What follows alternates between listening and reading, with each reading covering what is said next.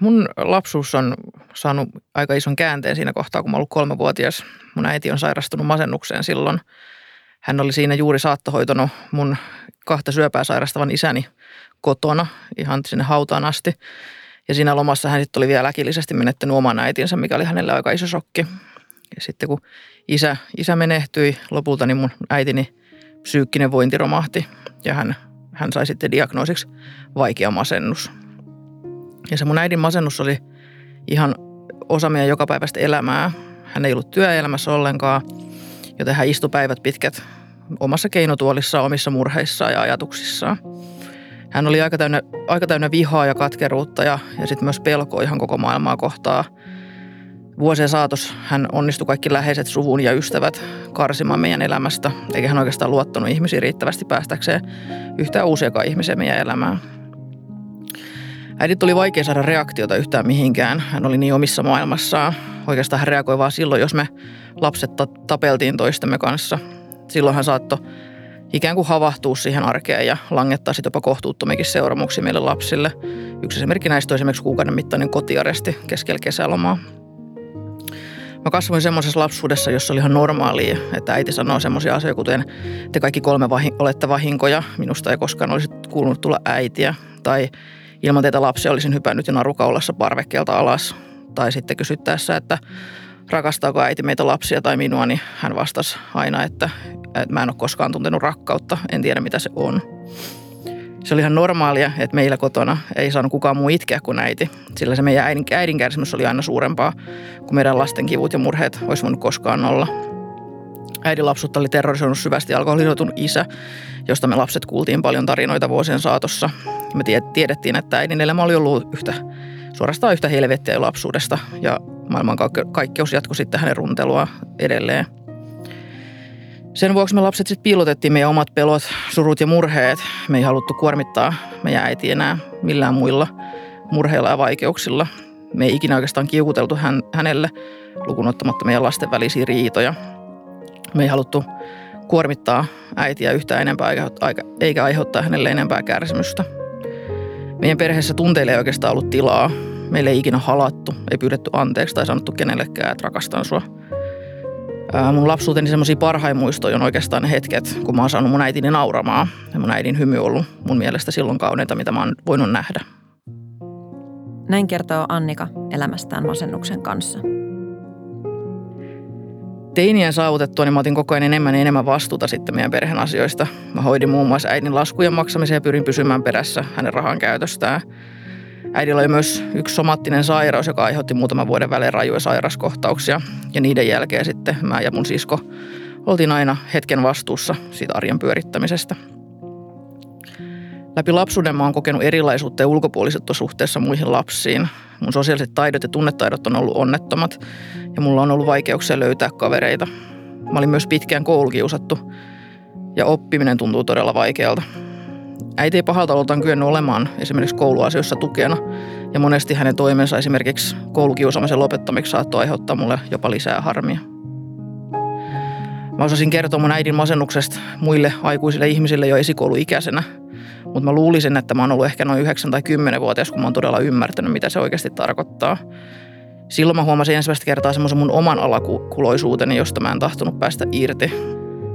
Yläasteella mun oma oireilu alkoi olla jo sellaista, että ei siltä oikein pystynyt enää itse silmiä su, niin sulkemaan. Ei pystynyt olla huomaamatta sitä. Toki mä yritin silti edelleen vuosia kieltää sen, sen termin masennus itseltäni. Että se oli semmoinen tosi iso häpeä ja, ja pelo, pelottava asia. Mä en halunnut, halunnut tavallaan liittää sitä itteeni, koska olin nähnyt, mitä se äidillä oli vaikuttanut. Mä pyrin ajattelemaan silloin yläasteella, että tällaista tämä elämä vaan on. Että tuskin kenelläkään muulla on yhtään sen erilaisempaa. Ammattikoulun meneminen välivuoden jälkeen piristi mun vointiin hetkeksi. Mutta ensimmäisen vuoden jälkeen mun ajatusmaailma alkoi synkkenemään taas vauhdilla. Mä huomasin yhtenä päivänä ammattikoulun viimeisen lukukautena kesken oppitunnin miettiväni, että miten helvetistä tässä maailmassa vanhuksia, kun elämä on näin saatana raskasta eikä tahdo jaksaa edes parikymppiseksi elää. Mä mietin, että ihanko oikeasti kaikki aikuisten elämä on tämmöistä samanlaista suossa tarpomista kuin mun äitini ja oma aikuiset, aikuisuuteni alku oli ollut.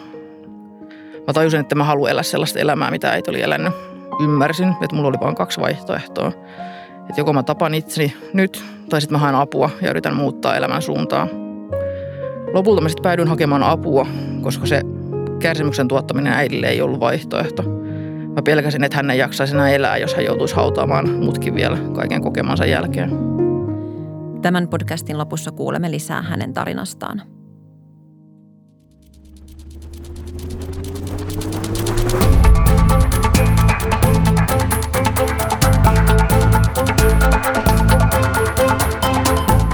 Koronavuosi on lisännyt pahoinvointia, mikä näkyy myös poliisin työssä. Arjen rikollisuudesta valtaosa jää selvittämättä ja juuri siksi rikosten ennalta estäminen on merkittävää. Tämä on Poliisin pysähdy podcast. Mä oon ylitarkastaja Ansa Jokiranta ja toimin tämän podcastin juontajana. Tässä jaksossa minulla on vieraana poliisista rikosylikamisario Juhani Vuorisalo. Kiitos. Sekä asiantuntijapsykologi Juho Mertanen Mieli rystä. Tervetuloa. Kiitos, kiitos. Tämän podcastin jakson aiheena on mielenterveyden ongelmat. Juho, onko koronavuosi vaikuttanut kaikkiin mielenterveysongelmien kanssa kamppaileviin samalla tavalla vai onko tässä havaittavissa ihmisten välillä eroja? Mä ajattelisin, että ensinnäkin tämä korona on varmasti vaikuttanut ihan jokaisen ihmisen henkiseen hyvinvointiin tai ainakin siihen, että miten siitä omasta jaksamisestaan voi pitää huolta. Sitten sellaisilla ihmisillä, joilla on ollut jo lähtökohtaisesti mielenterveyden kanssa ongelmia tai ihan jopa mielenterveyden häiriöitä, niin toki sieltäkin löytyy sitten ihmisiä erilaisilta taustoilta, erilaisilta elämäntilanteilta, erilaisista olosuhteista, jotka, jotka toki vaikuttaa siihen, että miten sitten se oma mielenterveys toteutuu. Eli ei voi kyllä sanoa, että tämä olisi välttämättä kaikille ollut, ollut samalla tavalla kuormittava, että, että siellä on niitä ihmisiä, jotka on pärjännyt paremmin ja sitten ehkä tämmöinen yleinen periaate ollut, että ne, jotka on lähtökohtaisesti pärjännyt jo vähän heikommin, niin heihin tämä on osunut sitten vielä tavallaan kovempaa kuin muihin. Hmm. Entä Juhani, miten mielenterveysongelmat näkyvät poliisin arjessa tai kenttätyössä? No mielenterveysongelmat näkyvät poliisin arjessa joka päivä. Näin se on ja ehkä tuolla kenttätoiminnassa niitä tilanteita tulee esille niillä tehtävillä erilaisia, mutta jos puhutaan sitten ihan puhtaasti tässä, mitä näkyy rikostutkinnassa, niin, niin käytännössä väkivaltarikoksissa mielenterveyshaasteet ovat merkittävässä roolissa ja sitten taas toisaalta tällainen erityisesti sosiaalisessa mediassa tapahtuva häiriökäyttäytyminen, vainoaminen, uhkailu, niin hyvin suuressa osassa – ja sitten kun vielä yhdistetään nämä mielenterveyden haasteet päihteisiin, niin, niin silloin niitä on ehkä vieläkin enemmän. Hmm. No, miten tätä vuotta voisi verrata aiempiin vuosiin? Eli onko kyse samanlaisista ongelmista kuin aiemmin, jotka on pitkään kestänyt koronatilanne on tuonut esiin vai onko korona-aika tuonut esiin ihan kokonaisia uudenlaisia ilmiöitä? No toki nyt kun me tätä tälleen marraskuun loppupuolella nauhoitetaan, niin vuosi on kesken ja tilastoinnit valmistuu sitten vasta myöhemmin, mutta että esimerkiksi tuolla Mieliärryyn kriisipuhelimessa käydyistä keskusteluista, niin mä oon ymmärtänyt, että silloin keväällä sen ensimmäisen aallon nousun yhteydessä, niin – semmoinen uuden tyyppinen ilmiö oli nimenomaan tähän koronaan liittyvä huoli ihan ymmärrettävästi. Ja tavallaan sen tuoma pahoinvointi, mutta se korona, ym, koronaan liittyvien keskustelujen aalto laski sitten siitä muutaman viikon jälkeen ja sitten oikeastaan siitä eteenpäin, niin ne puhelut on kyllä keskittynyt niihin teemoihin, mihin ne yleensäkin keskittyy, eli ihmissuhdeongelmiin ja vaikeisiin vaikka elämän kriiseihin ja, ja tämän tyyppisiin, mutta et ehkä se semmoinen näppituntuma sieltä on, että niitä on ehkä sitten voinut voimistaa se, että ollaan tavallaan koko yhteiskuntana tämmöisessä poikkeustilanteessa. No selkeästi eniten, niin kuin mä tuossa totesin, niin on nämä väkivaltarikokset ja sitten tämä sosiaalisessa mediassa tapahtuva häiriökäyttäytyminen, uhkailut ja niin edelleen. Ja jos nyt ajatellaan tätä korona-aikaa tässä näin, niin ei, mulla ei ole mitään tilastollista faktaa tässä osoittaa siitä, mutta Mutta voisi kuvitella, että, että tämmöinen yksinäisyys niin tietysti tehostaa sitä, sitä, mitä tehdään siellä sosiaalisen median puolella ja voi siinä mielessä ne tilanteet eskaloitua, mutta mitenkään tilastoissa se ei käsitykseni mukaan ole, näkynyt, että näiden asioiden kanssa me painiskellaan jatkuvasti. No puhutaan seuraavaksi hiukan avun hakemisesta, avun saamisesta ja, ja mielenterveysongelmien ennaltaestämisestä. Miten korona-aika on vaikuttanut ihmisten kohtaamiseen? No toki se, että me ollaan niin kuin sosiaalisesti eristäydytty, pidetty välimatkoja ja ehkä varsinkin silloin keväällä myös rajoitettu tosiaan tosi paljon tapaamisia edes turvavälien päästä, niin, niin kyllähän se vaikuttaa siihen, miten me koetaan yhteyttä toisiimme ja että esimerkiksi tämmöisessä kriisiauttamistyössä, mitä meidän järjestössä tehdään, niin onhan siinä oma pieni laadullinen eronsa, että tavataanko toista ihmistä kasvotusten vai videopuhelun välitteisesti, mutta että toki se sitten, jos se vaihtoehto on se, että ei tavata tai tavataan pelkästään puhelimitse, niin sitten se videovastaanotto on, on parempi, mutta että sitten toki nämä kaikki digitaaliset ratkaisut asettaa taas vähän ihmisiä eriarvoiseen asemaan siinä, että ketkä niiden pariin pääsee, keillä on laitteita ja keillä on osaamista. Että sellaisia muutoksia tai eroja voi ajatella, että on, mutta sitten toisaalta jotenkin varsinkin silloin keväällä oli, oli mukava lukea sitten erilaisia tämmöisiä uusia luovia tapoja viettää aikaa näiden niin kuin digitaalisten viestintävälineiden yli, että pidettiin sitten toisella puolella Suomea tai toisella puolella maailmaa asuvien ihmisten kanssa yhteisiä kahvi- tai peli- tai muita hetkiä. Että toki tämä niin kuin kriisi on myös sitten mahdollistanut semmoista niin kuin uuden tyyppistä kohtaamista, että, että ehkä tällaiset asiat nyt voisi nostaa tässä esiin. No puhuttiinkin, että koronan ensimmäinen aalto tosiaan silloin keväällä iski, mutta mitä on kevään jälkeen tapahtunut? Onko tilanne pysynyt samanlaisena vai muuttunut?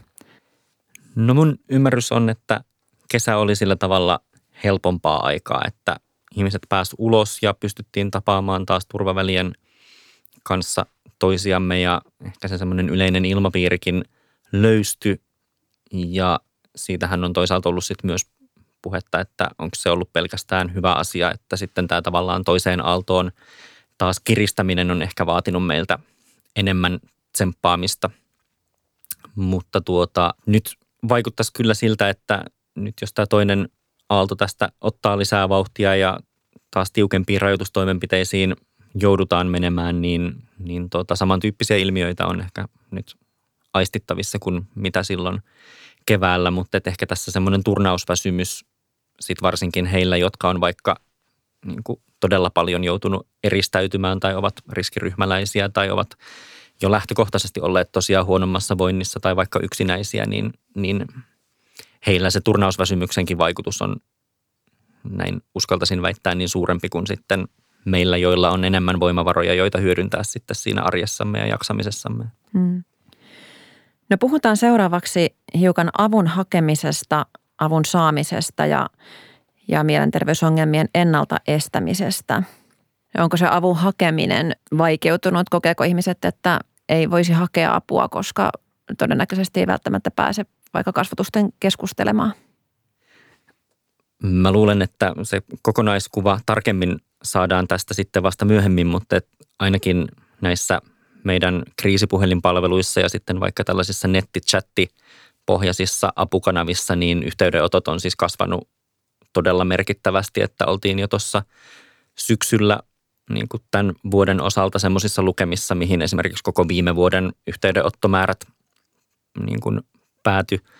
Että toki toivon, että se kertoo osittain siitä, että sitä apua uskalletaan enemmän ja enemmän hakea, mutta että toki on todennäköistä, että osa siitä niin kuin meidän palveluiden pariin hakeutumisesta on sitten seurausta siitä, että koetaan, että esimerkiksi julkinen sektori on joutunut pienentämään sitä omaa toimintaan tai siellä on sitten siirretty vastaanottoja niin kuin joko hamaan tulevaisuuteen tai sitten, sitten jopa niin kuin perumaan, että, että tota, ihan kiinnostuksella näitä tilasto, tilastoja jään kyllä ottelemaan. No traumaattiset tilanteet saattaa usein olla tämmöisiä, mitkä voi sitten saada sen oman mielenterveyden järkkymään jollakin tasolla.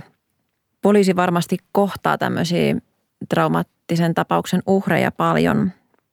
Miten, miten poliisi kohtaa siinä, kohtaa tämän uhrin ja, ja huolehtii siitä traumatilanteen jälkihoidosta?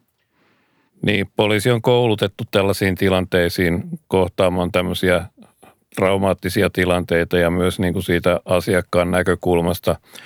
Silloin kun tällainen tilanne tulee esille, niin tilanteesta riippuen niin me voidaan ohjata siihen paikalle jopa heti apua, jos on esimerkiksi joku vakava väkivaltarikos, ehkä hy- hyvä esimerkki siitä ja siinä sattuu esimerkiksi olemaan sellaisia henkilöitä paikalla, jotka tarvitsisivat apua heti, esimerkiksi uhrin läheisiä tai jotakin muuta, niin meillä on mahdollisuus olla yhteyksissä kriisipäivystykseen. Mutta haluan tuoda kyllä esille sen, että kun puhutaan näistä mielenterveyteen liittyvistä haasteista ja tällaisista, niin se on todella tärkeää, että myös sinne uhripuolelle ja, ja omaispuolelle sitä apua ohjataan, että muuten ne asiat jää helposti pyörimään siellä – mieleen ja, ja välttämättä se ihminen ei kuitenkaan osaa sitten itse kaivaa niitä kanavia, mistä sitä apua saa ja sen takia siinä on niin kuin hyvä poliisin toimia ja olla opastajana, vaikka ei olekaan mielenterveyden asioiden ammattilainen. Mm. Onko apua riittävästi tarjolla apua tarvitseville tällä hetkellä? No mä sanoisin, että semmoista henkisen jaksamisen – tukea on kyllä tarjolla monenlaista ja siitä on jo ihan suhteellisen laadukasta tutkimusnäyttöäkin olemassa, että se on myös toimivaa se apu, mutta me ollaan ehkä tätä meidän palvelujärjestelmää pilkottu semmoisiin tarpeettomiinkin siiloihin, että sit me ei välttämättä yksittäistä ihmistä osata aina kohdata kokonaisuutena. Tai jos me vaikka joku perhe kohdataan, jolla on haastava tilanne, niin – tavallaan houkutus on helposti ruveta hoitaan sitten yksittäistä perheenjäsentä erillisenä, niin tota, mä ajattelisin, että me semmoista toisaalta sitä, mitä tuossa jo äsken mainitsin, että matalammalla kynnyksellä tarjolla niin kuin tulevaa apua, niin voitaisiin tarjota, tarjota lisää. Ja sitten toinen voisi olla se, että esimerkiksi nyt perheen tai yksittäisen ihmisen elämässä mukana olevat ihmiset, niin he koordinoisivat sitä tukea paremmin. Että mä esimerkiksi omassa psykiatrisessa potilastyössä niin valitettavan paljon olen hoitanut sellaista ahdistusta, joka on ollut peräisin sitten vaikka jostain asuntopoliittisista ratkaisuista tai jostain tukijärjestelmästä tai jostain tällaisesta, niin sitten se ei tavallaan palvele tarkoitusta, että, että julkisella rahalla niin kuin tuotetaan ja hoidetaan sitä samaa ahdistusta, niin tämmöistä jotenkin kokonaisuuden hallintaa mä ehkä toivoisin, että meidän systeemiin tulisi lisää. No minkälaisia toimintamalleja poliisilla on käytössä vaikka mielenterveysasioiden ennaltaehkäisemiseksi? No mehän pyritään ohjaamaan niitä asiakkaita tietysti sinne avun piiriin, mutta mä näkisin näin, että meillä on semmoinen, nimenomaan jos puhutaan nyt näistä mielenterveyden ongelmista, jotka sitten näkyy oireina, niin mun mielestä apua pitäisi olla saatavilla näille, näille rikoksesta epäilyille niin huomattavasti enemmän. Ja erityisesti mä painottaisin sitä, että sitä apua pitäisi olla etupainotteisesti saatavissa, eli ennakolta. Eli kun niitä oireita alkaa ilmenemään, niin läheiset monesti huomaa, että, että nyt on jotakin, jotakin sellaista, mihin ehkä apua pitäisi saada ja, ja sitä kautta avun piiriin, mutta myöskin sitten tietysti silloin, kun se hoidon, hoidon tarve on ilmeinen, niin, niin silloin sitä hoitoa pitäisi olla tarjolla. On hyvä huomioida se, että että ihmiset, jotka näitä palveluja tarvitsevat ja sitten, tai tarvitsisivat ja, ja sitten oireilevat sillä tavalla, että joutuvat poliisin asiakkaaksi, niin suurin osa on aivan tavallisia ihmisiä, jotka on ollut alun perin työssä käyviä.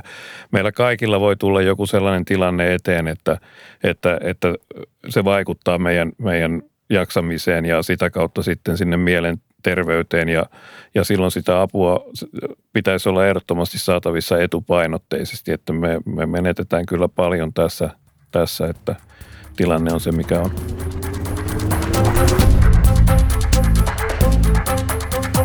Pysähdy. Havahdu. Havahdu. Hae apua. Hae apua.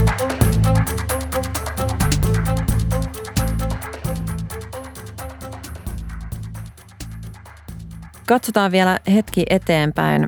Nyt eletään marraskuuta, mutta onko näkymiä siitä, miten koronan jatkuminen voi kehittyä esim. kevääseen mentäessä? Näin niin kuin mielenterveysnäkökulmasta se, mitä mä toivoisin, että tapahtuu, niin on nimenomaan tämä, mihin tuossa äsken jo viitattiin, että sellaista etsivää työtä ja tavallaan niihin paikkoihin hakeutuvaa avun tarjoamista pitäisi lisätä, joissa tavallaan on nyt ne ihmiset, jotka ei nyt vaikka digitaalisesti pääse niiden avun kanavien piiriin. Että, että mä luulen, että todennäköisesti tästä tilanteesta kärsii eniten ne, joilla se tilanne on lähtökohtaisesti jo heikompi, niin tämän tavallaan ennaltaehkäisyn ja varhaisen puuttumisen ohella sitten se semmoinen etsivä työ todennäköisesti sitä, mitä tässä saadaan tehdä nyt vielä sitten jonkun aikaa. No poliisin näkökulmasta, kun tietysti meidän pitää olla realisteja ja katsoa, katsoa vähän tuota tulevaisuutta silläkin silmillä, niin vaikea sitä on ennustaa, mutta jos ennusmerkit pitää paikkansa, niin kyllä meidän varmaan pitää valmistautua siihen, että epidemia tästä vielä pahenee ja ja miettiä sitten, miten näitä asioita, asioita hoidetaan, mutta, mutta niin kuin sellaisella positiivisella näkökulmalla kuitenkin, että siellä on myöskin paljon hyviä uutisia, uutisia ollut viime aikoina mediassa, että on rokotetta tulossa ja ja niin edelleen. Että ehkä, ehkä se niin kuin positiivisella mielellä kohti kevättä, mutta realistina, realistina kuitenkin, että aurinko nousee ensi keväänä ja silloin on tietysti mukavampi viettää aikaa muutenkin kuin tässä pimeässä. No tässä on paljon puhuttu siitä, että apua, apua tosiaan on tarjolla ja saatavilla, mutta meistä jokainen varmasti itse voi ja pitääkin olla huolissaan niistä omista läheisistään, mutta mitkä on ne konkreettiset asiat, mitä me voidaan jokainen itse tehdä auttaaksemme läheisiä tai lähipiirissä olevia? No tuossa tuli aikaisemmin jo tosiaan todettua, että hyvin todennäköisesti nyt ne ihmiset, joihin tämä korona iskee kaikista koviten, on niitä ihmisiä, joille tai joista todennäköisesti on ollut huolta ehkä jo ennen sitä koronaa. Eli me esimerkiksi tänään – vietetään kansainvälistä miestenpäivää ja miehet valitettavasti perinteisesti tuppaa olemaan ainakin semmoisessa maineessa, että me ei sitä apua pyydetä eikä oikein sitten kun sitä kuulumista kysellään, niin ei oikein uskalleta sanoakaan, että miltä meistä oikeasti tuntuu, niin, tota, niin toki se semmoinen niin kuin oman verkostonsa läpikäyminen ja sen pohtiminen, että okei, että onko tässä mun puhelimen yhteystietoluettelossa nyt joku, jolle mä voisin soittaa tai tehdä jonkun – jonkun mukavan eleen viettää yhdessä aikaa nyt vaikka sitten etävideovälitteisesti tai sitten onko mun naapurustossa joku ihminen, jonka niin kuin pärjäämistä mä voisin tukea. Tutkimusten mukaan toisten ihmisten auttaminen parantaa myös meidän omaa hyvinvointia ja mielenterveyttä ja se on tässä, mitä nyt jo tuli näiden järjestöjen tärkeydestä aikaisemmin puhuttua, niin, niin esimerkiksi nyt meidän niin kuin mieli ryyn – toimintaan on, on virrannut uusia vapaaehtoisia niin kuin suurin määrin tässä koronakriisin aikana, että myös se semmoinen auttamisen halu on selkeästi herännyt niillä ihmisillä, joilla, joilla se on, on ollut mahdollista. Mutta että ehkä tuohon kysymykseen, niin tavallaan ensin pohtii sen, että no mitkä ne mun jaksamiset ja voimavarat ja resurssit on ja sitten sen arvion pohjalta miettii, että riittäisikö tästä mun jaksamisesta vielä jonkun toisenkin auttamiseen, niin – niin tota, nämä kaksi askelta on varmaan semmoiset, mitä jokainen meistä pystyy tykönään tekemään. Hmm. Paljon on puhuttu myös uudesta normaalista ja ajasta koronan jälkeen. Jos katsotaan vielä kauemmas, niin mitä korona-aika voi tuoda, minkälaisia asioita ja ilmiöitä tulevaisuudessa esiin? No kyllä mä toivon, että nyt jos me tässä vuosi tai kaksi ollaan tällaista eristäytymisen ja etääntymisen aikaa vietetty, niin että se tavallaan maltettaisiin nyt sitten hyödyntää tämä kriisi ja poikkeustilanne siinä, että, että pysähyttäisiin pohtimaan, että mikä meille on oikeasti tärkeää ja miten tärkeää se toisten ihmisten kohtaaminen on ja että mitä, mitä kaikkea me ollaan tavallaan nyt jouduttu elämästämme pois jättämään ja että miten arvokasta se oikeastaan on, niin tota, tota, tota, tällaisten, tällaisten asioiden – arvostaminen toivottavasti nousee ja sitten näin niin kuin yhteiskunta osoittaa arvostusta asettamalla myös rahallisia resursseja sinne, niin sitten jos me on tässä todettu, että ne peruspalvelut ja matalan kynnyksen palvelut ja muut tällaiset on, on keskeistä ihmisten hyvinvoinnin kannalta, niin kyllä mä toivoisin, että niiden tärkeyteen ja niiden riittävään resurssointiin havahdutaan myös. Joo, olen samaa mieltä siitä, että, että näiden resurssien huomioon ottaminen jatkossa, että minkä verran niitä pitäisi olla, niin, niin se on tärkeää. Mutta noin yleisesti ottaen, niin pienistä asioista koostuu ja arvostaa niitä pieniä asioita, jotka on hyvin. Että, että vaikka isossa kuvassa meillä on nyt haasteita, niin, niin monet pienet asiat on kuitenkin varmaan monellakin ihan hyvin. Kiitos Juho Mertanen, kun olit vieraana. Minkälaisia terveisiä haluaisit lähettää tässä ajassa kuulijoille? Mun terveiset tästä on varmastikin hyvin samantyyppiset kuin mitä tuossa äsken jo tuli mainittua. Eli vaikka on paljon asioita, joista me ei tiedetä ja vaikka moni asia on nyt joko pielessä tai ainakin eri tavalla kuin mitä me ollaan niitä ehkä totuttu näkemään tai pitämään, niin silti on edelleen jonkun verran asioita, mihin me voidaan vaikuttaa. Me voidaan vaikuttaa siihen, miten me itse tähän tilanteeseen suhtaudutaan tai miten, minkälaisilla asioilla me sitä arkeemme täytetään, miten me kohdataan toinen toisiamme vaikkakin nyt sitten videovälitteisesti, niin se semmoinen yhdessä paremman mielenterveyden rakentaminen toinen toisillemme, kohtaaminen kerrallaan, niin on, on varmasti semmoinen ohjenuora, mitä mä toivoisin, että tämän kuulemisen jälkeen ihmiset malttas vähän paremmin noudattaa. Kiitos myös Juhani Vuorisalo mukana olosta. Minkälaisia terveisiä poliisi haluaa vielä lähettää? Kiitos.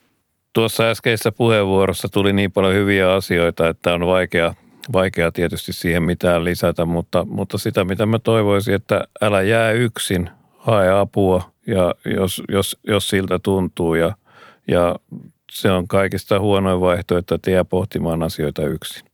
Ja kyllä mä sen haluan sanoa, että kevät se tulee ja aurinko nousee ja nautitaan niistä hyvistä asioista tämän kaamuksen keskellä. Ensimmäisen kerran apua hain silloin tosiaan oppilashuollolta ammattikoulu viimeisellä luokalla. Terveydenhoitaja ohjasi mut silloin sitten hyvin nopeasti koulupsykologin juttu sille. Ja siitä oikeastaan sitten lähti semmoinen uusi sivu kääntymään mun elämässä – Koululääkärin kautta mä sain diagnoosiksi keskivaikean pitkäaikaisen masennuksen ja sitten koulupsykologi kuukausien aikana motivoi mua ahkerasti hakeutumaan sitten psykoterapiaan. Siinä samalla sitten mä lopulta sitten suostuin myös kokeilemaan mielialalääkitystä. Uusi sivu sitten lähti kääntymään sen myötä ja se oli oikeastaan alku semmoiselle 13 vuoden kuntoutumisprosessille. Ammattikoulusta valmistumisen jälkeen mun hoitokontakti siirtyi kunnalliselle puolelle ja mä lähdin sitä psykoterapiaa tavoittelemaan puoli vuotta myöhemmin siitä. Mä aloitin sitten lopulta sen psykoterapian ja sitten kävin siellä kolme vuotta. Se psykoterapian päättyminen tuntui siltä, kuin yksi raaja olisi amputoitu. Se oli tosi iso juttu mulle ja se tuntui, tuntui tosi niin kuin äkkinäiseltä, vaikka siihen olisi, oli osannut varautua. Mä pelkäsin ja murehdin paljon sitä, että miten mä nyt pystyn omin voimin jaksamaan ja miten mä pysyn pystyssä omilla jaloilla. Seuraavat kuusi vuotta siitä sitten mun vointi ailahteli ja muistaakseni siinä oli ehkä yksi tai kaksi semmoista jaksoa, jolloin mulla oli useamman kuukauden asiakkuus akuutille psykiatrian polille, missä mä kävin sitten juttelemassa psykiatrisen sairaanhoitajan kanssa säännöllisesti. Aikuistumisen jälkeen ja, ja tota, näiden vuosien vieressä mun äitini oireilu muuttui ja jossain vaiheessa mä sain myös tietää, että mun sisko oli jo pitkään ollut päihdepiireissä mukana. Mun elämä oli oikeastaan semmoista yleisjantuisena olemista, milloin mä kiiruhdin mun äitini avuksi tai tueksi ja milloin selvittelin siskon raha-asioita tai arjenhallinnan ongelmia. Noin viisi vuotta sitten vuonna 2016 musta tuli sitten äiti ja mä olin semmoisessa tilanteessa, että mun vointi uhkasi romahtaa taas kaiken tämän alla. Mä hain taas jälleen kerran apua terveydenhuollon kautta ja päädyin sitten akuutille psykiatrian polille asiakkaaksi. Sieltä akuutin psykiatrian polilta sen lisäksi, että mä aloitin psykoterapian, niin mä ohjauduin myös päihde- ja mielenterveysomaisten nuorten aikuisten vertaistukiryhmään, varsinaisen Suomen mielenterveysomaiset Finfamia-ryhyn. Psykoterapia ja Finfami ovat olleet oikeastaan mun pelastukset ihan erityisesti pienten lasten vanhempana. Nyt mä oon tilanteessa, missä mulla on päättynyt tämä toinenkin psykoterapia tämän vuoden alussa.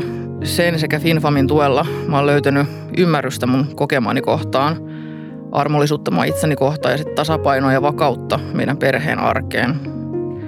Tämän menneiden 13 vuoden aikana mä opettelin luottamaan ihmisiin elämään parisuhteessa, avautumaan omalle puolisolle, itkemään hänen nähteensä ja osoittamaan rakkautta ja sitten vielä kertomaan sen hänelle ääneenkin. Opettelin myös ottamaan vastaan hellyyttä ja huolenpitoa sekä tukeutumaan toisiin ihmisiin. Vuosien aikana mä yrittänyt opetella myöntämään myös omat virheeni ja pyytämään anteeksi, mutta siinä mä vaadin edelleen harjoitusta. Mä opettelin ja opettelen edelleen uusia ajatusmalleja, jotta mä päätyisin yhtä kyyniseksi ja katkeroituneeksi, kun mun äiti oli päätynyt, jotta mä olisin samalla tavalla täynnä vihaa kuin hän on ollut. Mielialalääkkeitä mä söin lopulta sitten kymmenen vuotta ennen kuin mun tilanne oli sellainen, että mä pystyin ne lopettamaan. Lääkkeiden lopetuksen myötä mä joudun opettelemaan tunteiden hallintaa ihan uudestaan. Mulla ne lääkkeet vaimensi tunneelämää tosi paljon ja sen vaikutuksen lakattuu. Kaikki ne kokemuksen mukana kulkeutuneet tunteet, jotka oli vaimentuneita, niin iski vasten kasvoja. Niitä tunteita on nyt tullut ja mennyt laidasta laitaan. Mä oon kokenut huolta, vihaa, katkeruutta, pelkoa, epäreiluutta, ahdistusta ja epätoivoa. Mutta mä oon tuntenut myös ihan uudella tavalla lempeyttä, iloa, huojennusta, toivoa ja erityisesti rakkautta.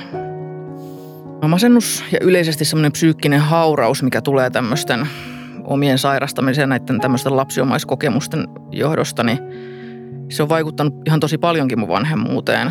Se mun taustan vuoksi mä oon ihan tosi suurta huolta mun omien lasten kiintymyssuhteesta ja siitä, että mä pystyisin murtamaan tämmöisen meidän suvussa kulkeneen ylisukupolvisen kierteen. Vanhempana mulla on ehkä hieman turhankin korkea rima, koska mä tunnen ihan tosi suurta vastuuta taata mun lapsille ihan täysin erilainen lapsuus, mitä mulla itsellä on ollut. Se, että mä olen aika paljon itse asiassa kamppailu mun aikuisaikana mm, ammatillisesti koulutusten puolesta. Mulla on taustalla pari keskeytynyttä koulutusta ja sitten on lähestulkoon ollut pitkäaikaistyötönkin. Et siinä kohtaa mä oon sitten saanut tämmöisen uraohjaajan kiinnepisteeksi elämässä ja sen uraohjaajan avulla mä sitten löysinkin mun tulevaisuudesta jotain, mitä tavoitella. Ja se oli aika käänteen tekevää siinä kohtaa, että ei enää halunnutkaan sitä omaa tulevaisuutta haudata mullan alle, vaan, vaan oikeasti halusin kun lähteä työskentelemään sitä tulevaisuutta kohti. Sen jälkeen sitten seuraavaksi kiinnepisteeksi, ja tämä oli sitten ehkä semmoinen ensimmäinen oljenkorsikin oikein, niin oli se, että tuli toive sitten omasta perheestä.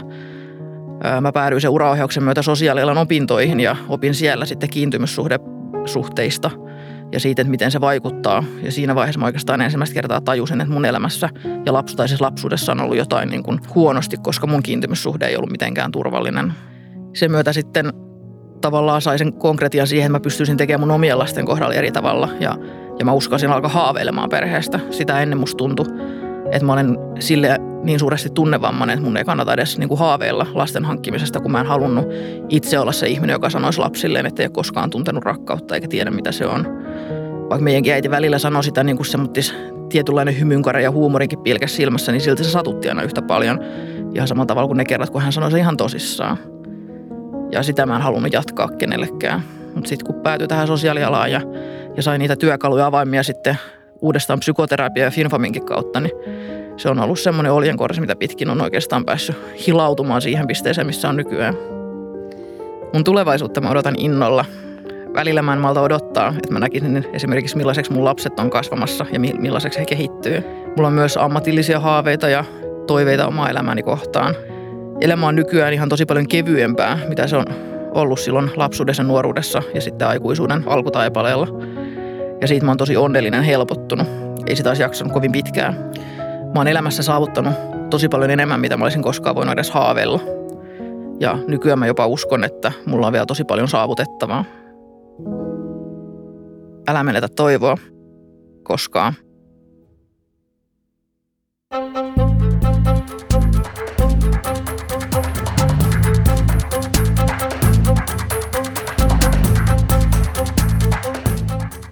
Tämä oli Poliisin Pysähdy podcast. Jos tämä aihe kosketti tai tuntui tutulta ja uskot sinun tai jonkun läheisesi tarvitsevan apua, sitä on saatavilla. Käy osoitteessa poliisi.fi kautta pysähdy. Siis poliisi.fi kautta pysähdy. Pysähdy. Pysähdy. Havahdu. Havahdu. Hae apua. Hae apua. Hae apua.